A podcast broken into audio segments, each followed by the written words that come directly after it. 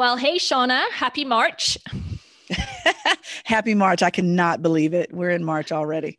I know it's just unreal, and I'm trying not to think about the speed at which 2021 is going. But I hear today is a very important day for your family. Woohoo! That's right. Happy birthday to my oldest son, Trey, who is 10. We Woo-hoo! are in the double digits. Can you believe it? We're in the double digits. That's amazing. I know, right? He just got here. He just got here. But um, you know what I think is so cool though, he has lots of special things that happen during March, you know, a birthday. Uh, we normally do like a St. Patrick's Day run. We go down into DC and do a 5K. He loves doing 5Ks. And I also too try to make sure I weave in a little bit of Women's History Month. You know, it's just a lot of different angles that we can uh, use in March. But yeah, we have a lot going on during the month of March, and I'm trying to figure out how to force myself to rest from all the causes and things to think about in this month. Mm. So you're talking about self care, right? oh gosh, I guess I get. Well, you know, when you spend most of your life caring about other things, it's like ah, don't forget to put yourself on the list as well. So, Yes, self care. Indeed. Well, I agree with you. I struggle with that too. And I do not have easy or, in fact, maybe any answers, but I think it's worthy of a discussion. So let's dive into it after the break. I'm Dr. Shauna Payne Gold, and I go by she, her, her pronouns. And I'm Dr. Lisa Ingarfield, and I go by she, her, hers. Welcome to Unfazed, a podcast to disrupt your normal and challenge your brain to go the distance.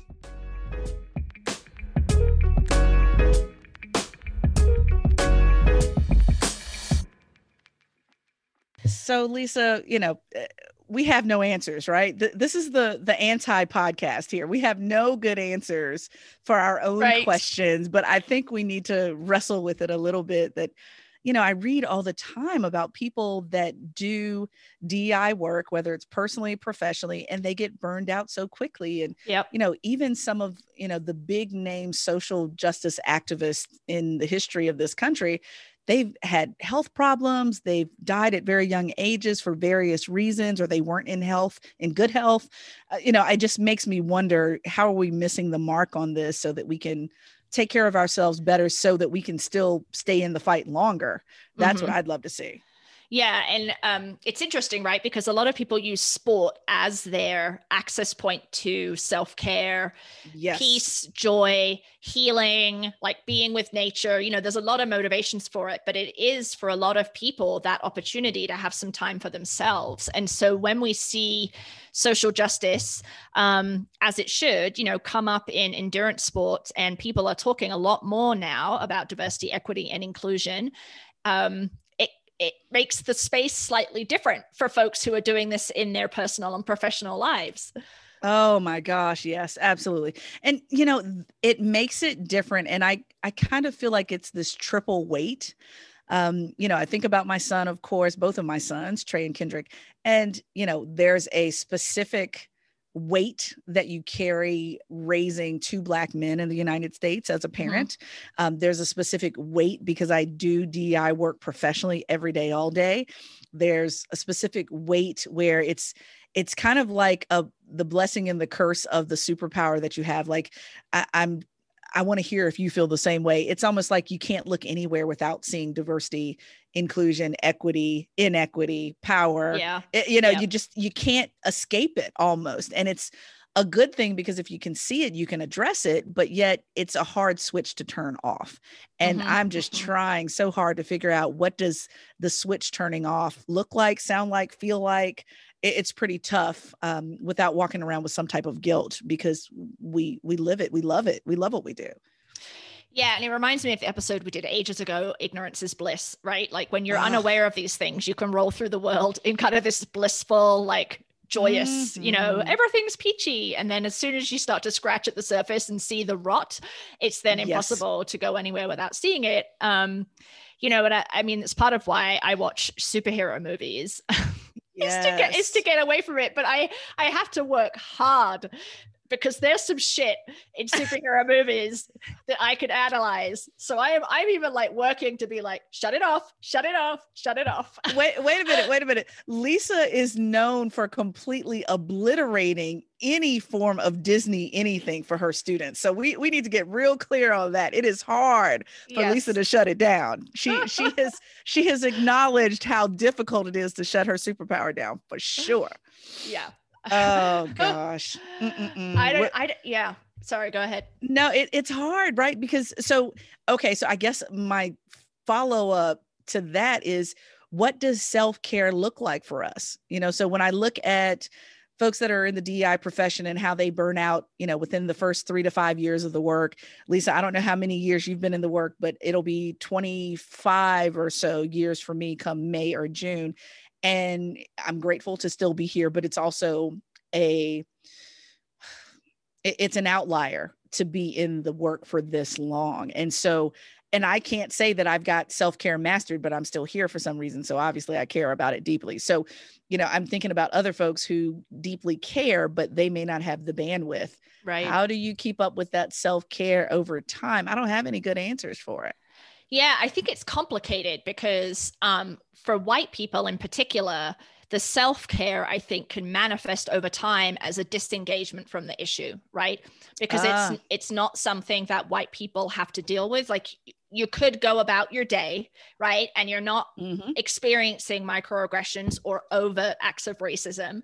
Um, white men are not experiencing microaggressions or overt acts of sexism, right? And right. so right. it's easy. I think it's much easier to um, kind of let yourself off the hook the less marginalization you experience in our social in our society you know and so mm-hmm. i've thought about this a lot as a white person um, because sometimes I'm really tired, right? And I keep telling right. myself that, you know, my positionality creates some easiness for me. And so I need to continue holding that at the forefront. And so I have some guilt. I do have some guilt around that. And mm-hmm. that's a mm-hmm. constant struggle.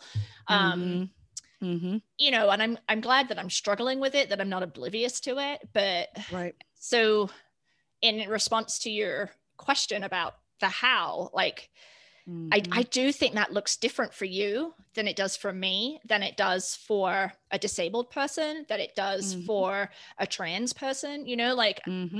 mm-hmm. And, and I think that's important for us to acknowledge too. Oh, so maybe we need to kind of think through this concept. So, Lisa, we've read and acknowledged how, for example, when it comes to race, um, people get to pass, right? So I'm thinking about my wonderful maternal grandmother. She's as fair skinned as you are, Lisa. So she mm-hmm. could actually pass as a white woman in certain spaces, right?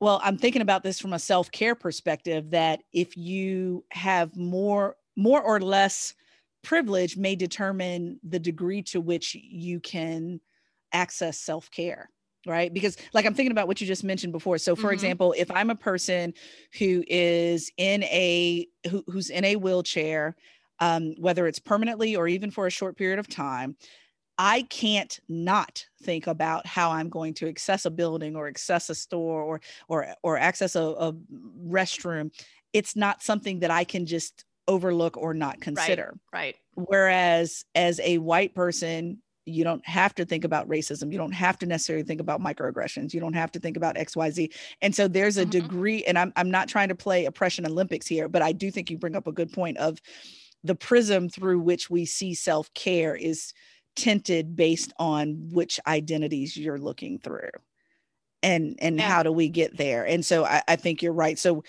as we you know construct our own self-care plans. It has to be through this unique prism that's unique to individuals.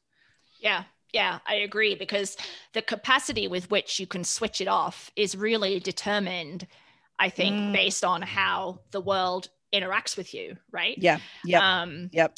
and mm. so you know i can certainly turn off talking about racism or being anti-racist right? Which is part of what kendi talks about is that you're either ra- racist or anti-racist like not mm-hmm. racist isn't a thing so like when i'm mm. not actively thinking about that and doing stuff then that puts me in that place of complacency but mm-hmm. that is mm-hmm. that that's easier right mm-hmm. um and so for able-bodied people right we don't have yeah. to think about how we're going to access a restaurant, right? We don't have to mm-hmm. think about if that Zoom call we're going on has um, closed captioning, right? Subtitles. Mm-hmm. So it's just mm-hmm. not something. So we just, so our yeah. need for self care only kind of in, infiltrates our life, I guess, at the places of most pain, mm-hmm. perhaps. Mm-hmm. Absolutely. Absolutely. Well, and then so uh, as it infiltrates the places of most pain, I think that's where um, maybe we need to think through kind of this system of right. how do you construct a individualized self-care plan that allows you to I, I, keep thinking about these switches turning on, on and off these switches in my brain where yeah. there's some, some things that are easier to turn on and off than others. So I will never turn off the switch that I'm raising two black men and I need to be aware of where they are, how they conduct themselves, how they move in the world. I'm just not turning that switch off.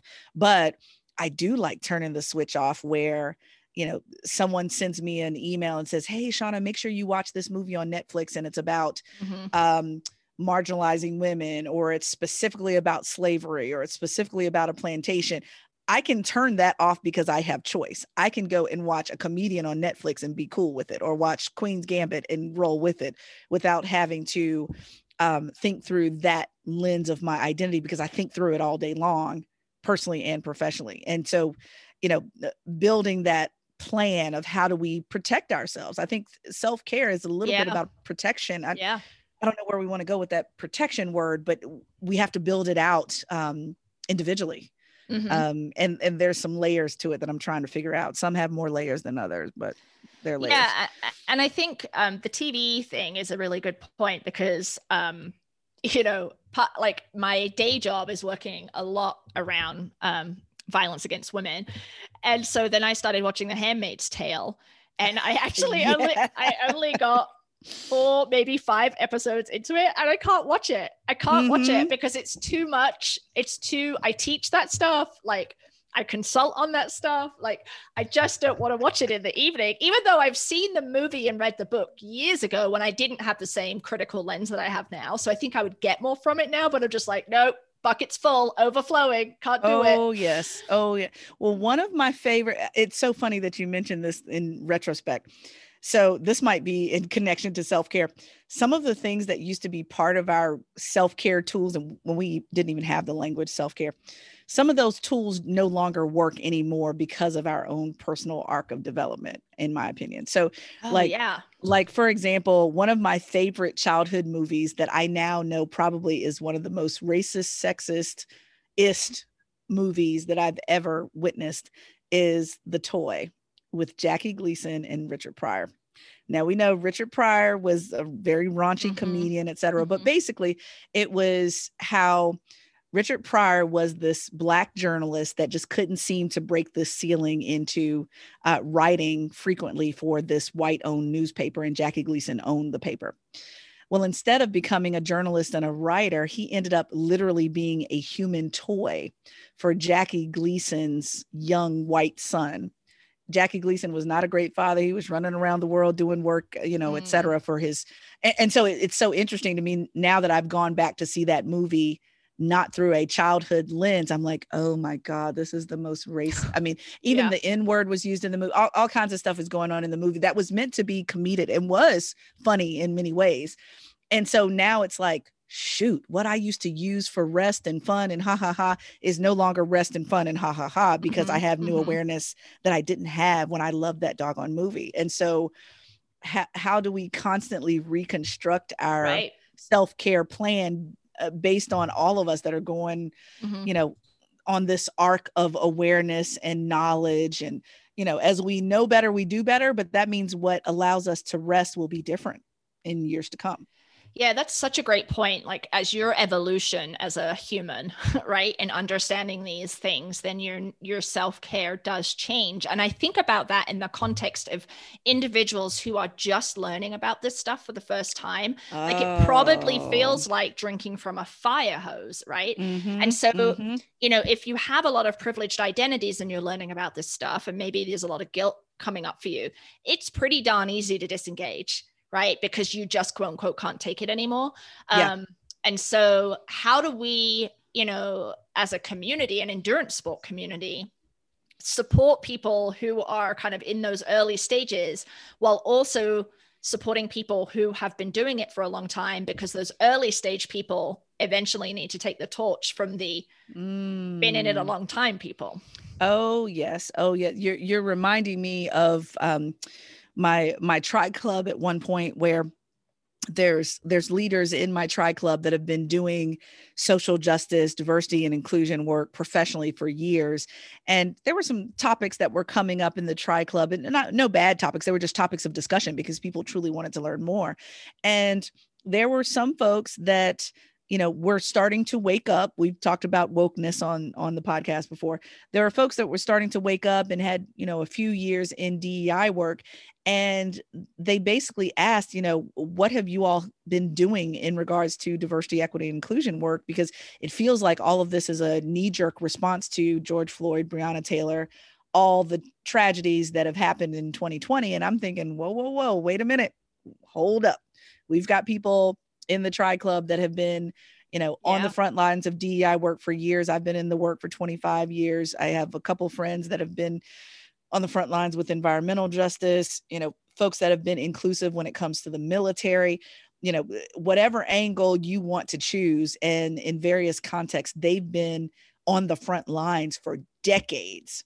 And so it felt very Christopher Columbus ish, where it's like, whoa, whoa, whoa, I know this is new to mm. you. This is not new to many other people. And so please, it's we want you to be on board and I I wanted to parse my words very well so as not to deter that person from right. doing their good work because they were doing good work.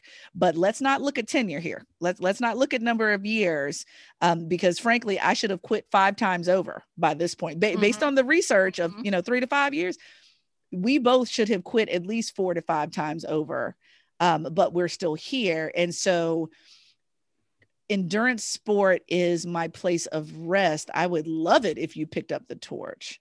Um, and yeah. so th- that might be part of the self care plan, then, Lisa, as far as you know, transitioning things off of our plates um, and not to say that we won't speak up but just you know when everyone looks at you as the first person to speak up or you know let me consult with this person in the tri club because we know they do this work professionally and they'll uh wh- why are we we are the first uh, to be consulted many times how do we transition that off so that we can get a little more rest but still stay in the fight um, I think that's a legit question for tri clubs and, and groups. Yeah. And also like it's like spreading the load, isn't it? So um, yeah. you know for the longest time you know communities of color the disabled community women have been kind of the folks with the loudest voices in particular areas of social justice um, mm-hmm. and over time that those voices have gotten louder and they've gotten more diverse right um, mm-hmm.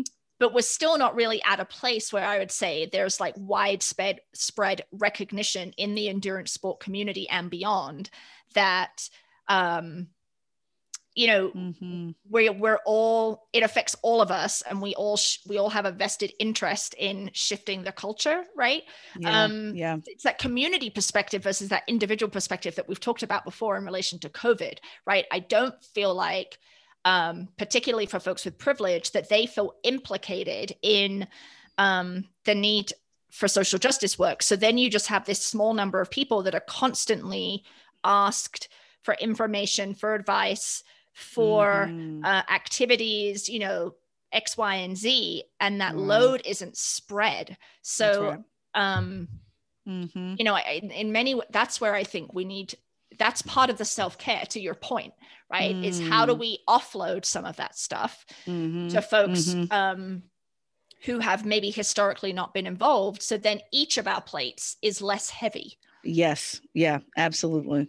And and you know that you know we we want to keep I, I think the whole goal the goal of self-care going back to your point around you know feeling a little tinge of guilt around the work i think what's important is that we don't want to guilt people into doing the work or not doing the work either. The the goal of self-care is to keep as many people as possible in the work. So for those that have been doing it forever and they're tired give them a break. For those that haven't been doing it for a very long time pass the baton and all of us can still run but but we don't need it it feels like it, it feels like those of us that are from the oppressed groups have been running the ultra marathon for our entire lives. Right. And it's like, okay, you got somebody that just ran a 5K shows up and says, Hey, what can I do to help? Please take the baton. I've been running and running and running. Go for it. Um, mm-hmm. and empowering them to do so that I can take a rest and then I can run, I can begin to run again. But the it the goal of the self-care is not to offload people permanently, it's to keep people yes in permanently. Yep. Um, and and you know, I, I think that's where we need to think about that loading or or reloading, spreading mm-hmm. the load. It, it's yeah. It's yeah, kind of like a ultra marathon relay, right? There you go. There but it, there, there's no finish line necessarily. Well, the finish line is an aspirational place, right? That's right. That's um, right. That's where right. we've we've fixed everything.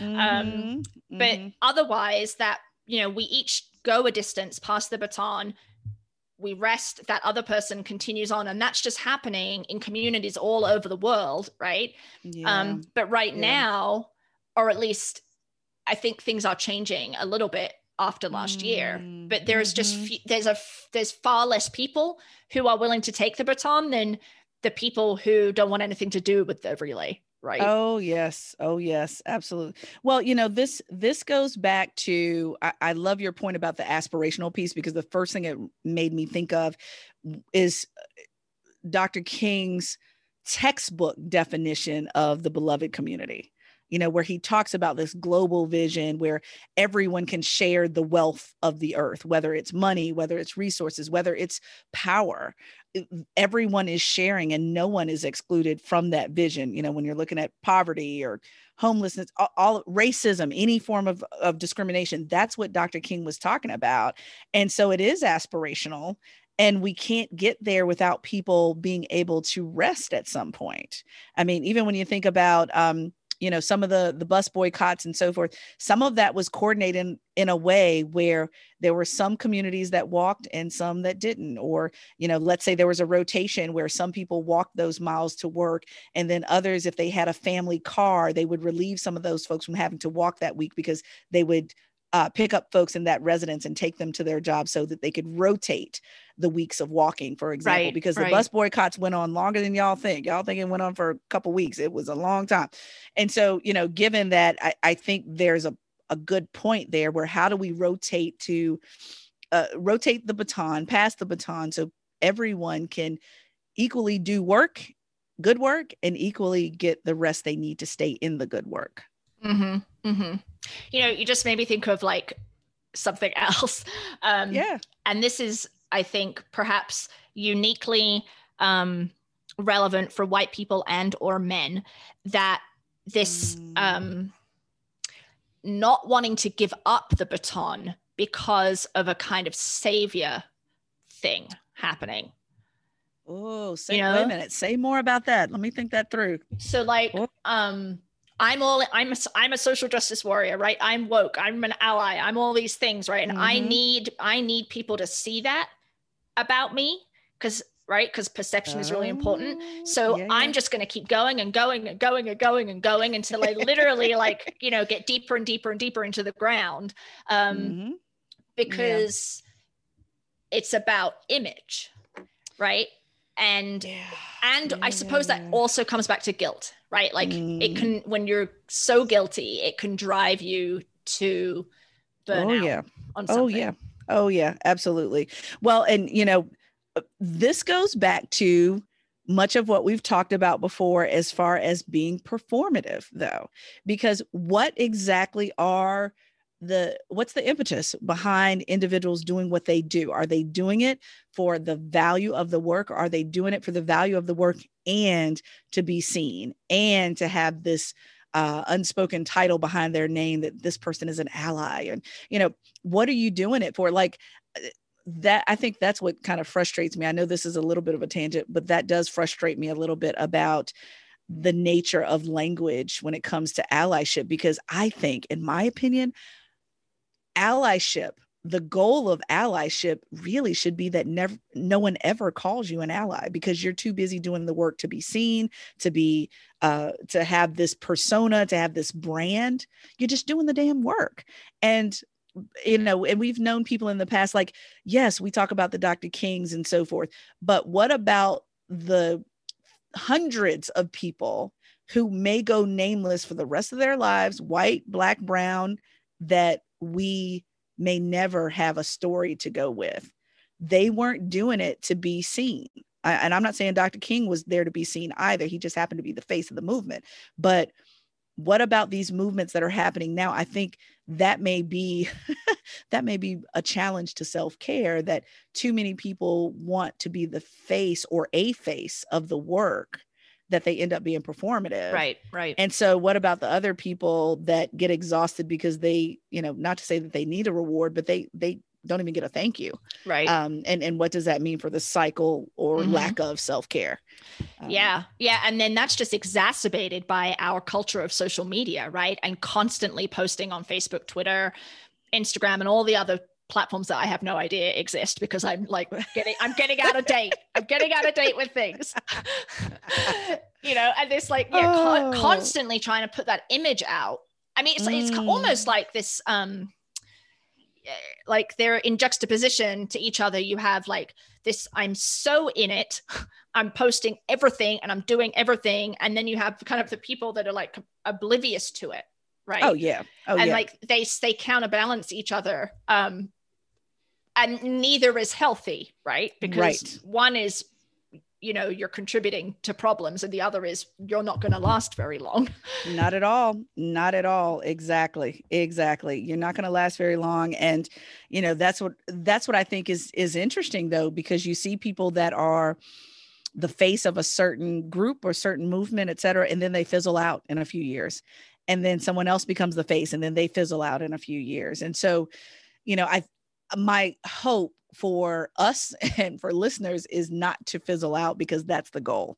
The goal is to keep everybody in the fight um, where they can mm-hmm. run their pace. You know, they can run their pace and not feel as if they're just dying because other people aren't doing anything. They're just observing right. Um, right. and and watching us kind of kill ourselves trying to get this work done um, and i mean that you know as an analogy it, we're, we're working ourselves to the bone you know mm-hmm. um, and thinking through that um, how can we be a relief um, without seeking any outside validation for it? Right right. you know that that's tough to do. So i kind of bring bringing it back full circle then you know I think it would be helpful for you and I to maybe talk about what we do for self care, which my list is not very long. Right. Um, so I'm probably contributing to the problem. Um, but the running, right. the biking, the swimming, the hiking, um, mm-hmm. Mm-hmm. you know, those things that athletes are doing. Um, right. right. And then when these issues start to seep in as they should to the right. endurance sport community, and you find your place of um, peace is disrupted by these conversations that you're mm. engaging in from nine to five, right? Or yes, with your kids, yes, right? Or yes. family. Like, what do you do then? Well, one thing that I've I've done not consciously, but now that we're talking about it, I think I may need to do more of is frankly, there are certain times where uh, there's kind of like three tiers even to my uh, training or you know any workouts there's some that are alone you know I, I want to be alone. I want to be alone with my own thoughts. You know, I may do that run on my own, or I may, you know, go for that swim and, you know, not meet a training partner or not meet the tri club or what have you. I just want to do it on my own. So that's one level.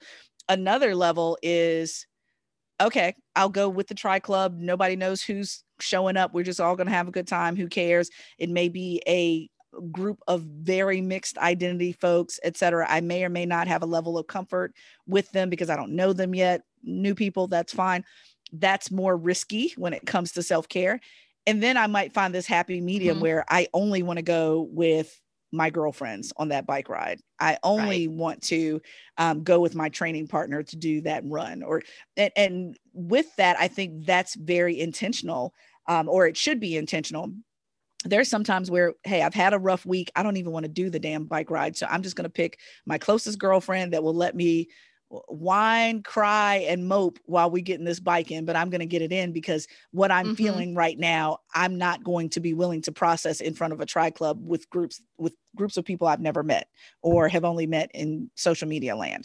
So I, I think we should be conscious about, you know, the context of our workouts. Just because your tri club is having a group run, that doesn't mean you have to run with them if you don't feel as if that's an emotionally right. safe time or right. space for you. So there are other options and just kind of thinking through those options. So that's just one mm-hmm. uh, solution that I can think of that I I want to do and continue practicing more intentionally. Yeah, and I think for members of um, your tri club, your cycling club, uh, some broader awareness there that you know if you only have two or three folks of color or two or three women or you know one person who identifies as disabled, like having kind of like the understanding that those people probably get tapped with questions all the fucking time, right?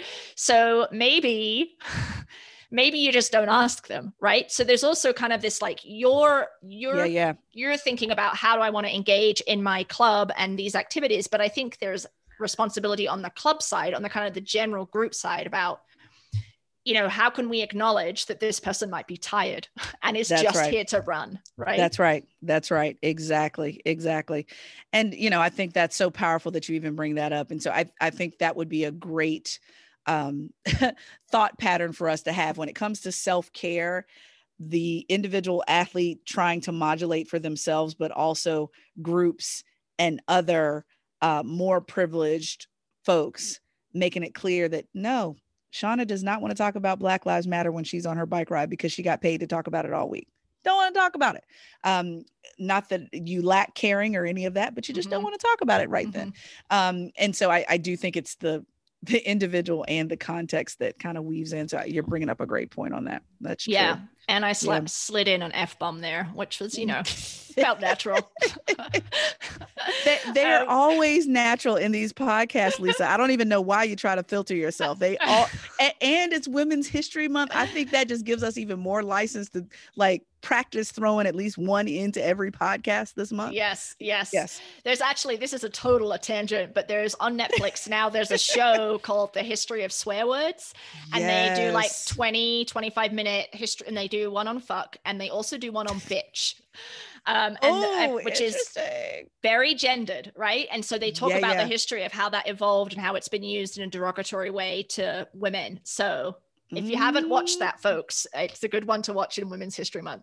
Oh, that is good Women's History Month homework for sure. I love that. I love that. So I think we have two two points that are our homework between now and the next pod is to really think hard, long and hard about a self-care plan for those of us that are mm-hmm. deep into this work. Mm-hmm. And then the other thing is to watch Netflix and the history of curse words. Yes. Oh my goodness. Yes. Yes. Get you know, get your snacks out and and laugh away. The one on fuck was amazing because they were like, you could put that word literally with anything. And That's it just, it, it's a cathartic word, right? So for people mm. who are mm. looking for self care, sometimes it can just be very useful to there be alone go. and to say that over and over again. there you go. There well, and yes, and in addition to your self-care, let, let's uh let them in on some of the comedy of the behind the scenes of this podcast, Lisa. So the recording when we realized that of course we are trying to be an inclusive podcast of course and so we have closed captioning for these podcasts so that we can have a transcript for those that may not be able to listen for whatever reasons when we realized that nothing but asterisks show up when you say certain curse mm-hmm. words, that was like the best blooper ever. So, yeah, if you just happen to be on Zoom or whatever, you know, uh, BlueJeans also does it. It's a couple other uh, platforms that does it, but just practice a curse word during Women's History Month. Practice it just to see what your closed captioning does. That it, it's I see it both as cathartic self care and yes. inclusion at the yes. same time. Yes, there you at go. At the same time. So yes, yeah, so try it out, y'all. I'm sure you'll get a, a good laugh off of that. So anyhow, this has been good, Lisa. I think we, of course, have more questions than right, answers. Right. We, we we've got some work to do here before we run ourselves into the ground, right? Yeah, absolutely.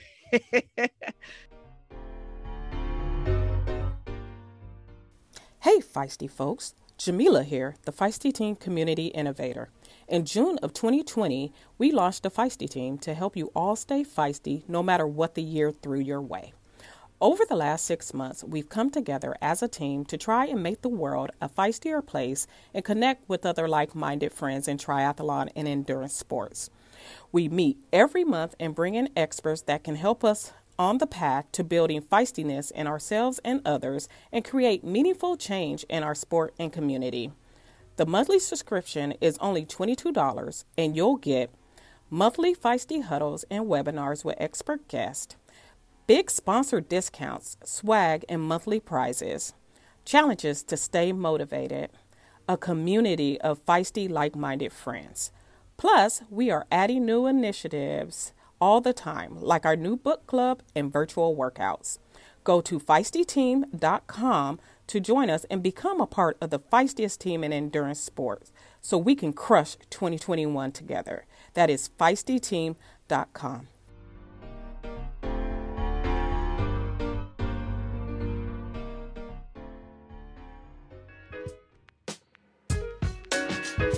Unfazed, a podcast produced by Live Feisty Media and supported by the Outspoken Women in Triathlon Summit. Edited and produced by the fabulous Lindsay Glassford.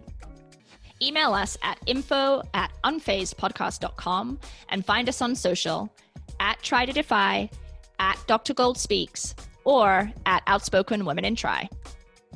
I'm Lisa. I'm Shauna. Thanks for listening. Stay unfazed, folks. See you next time.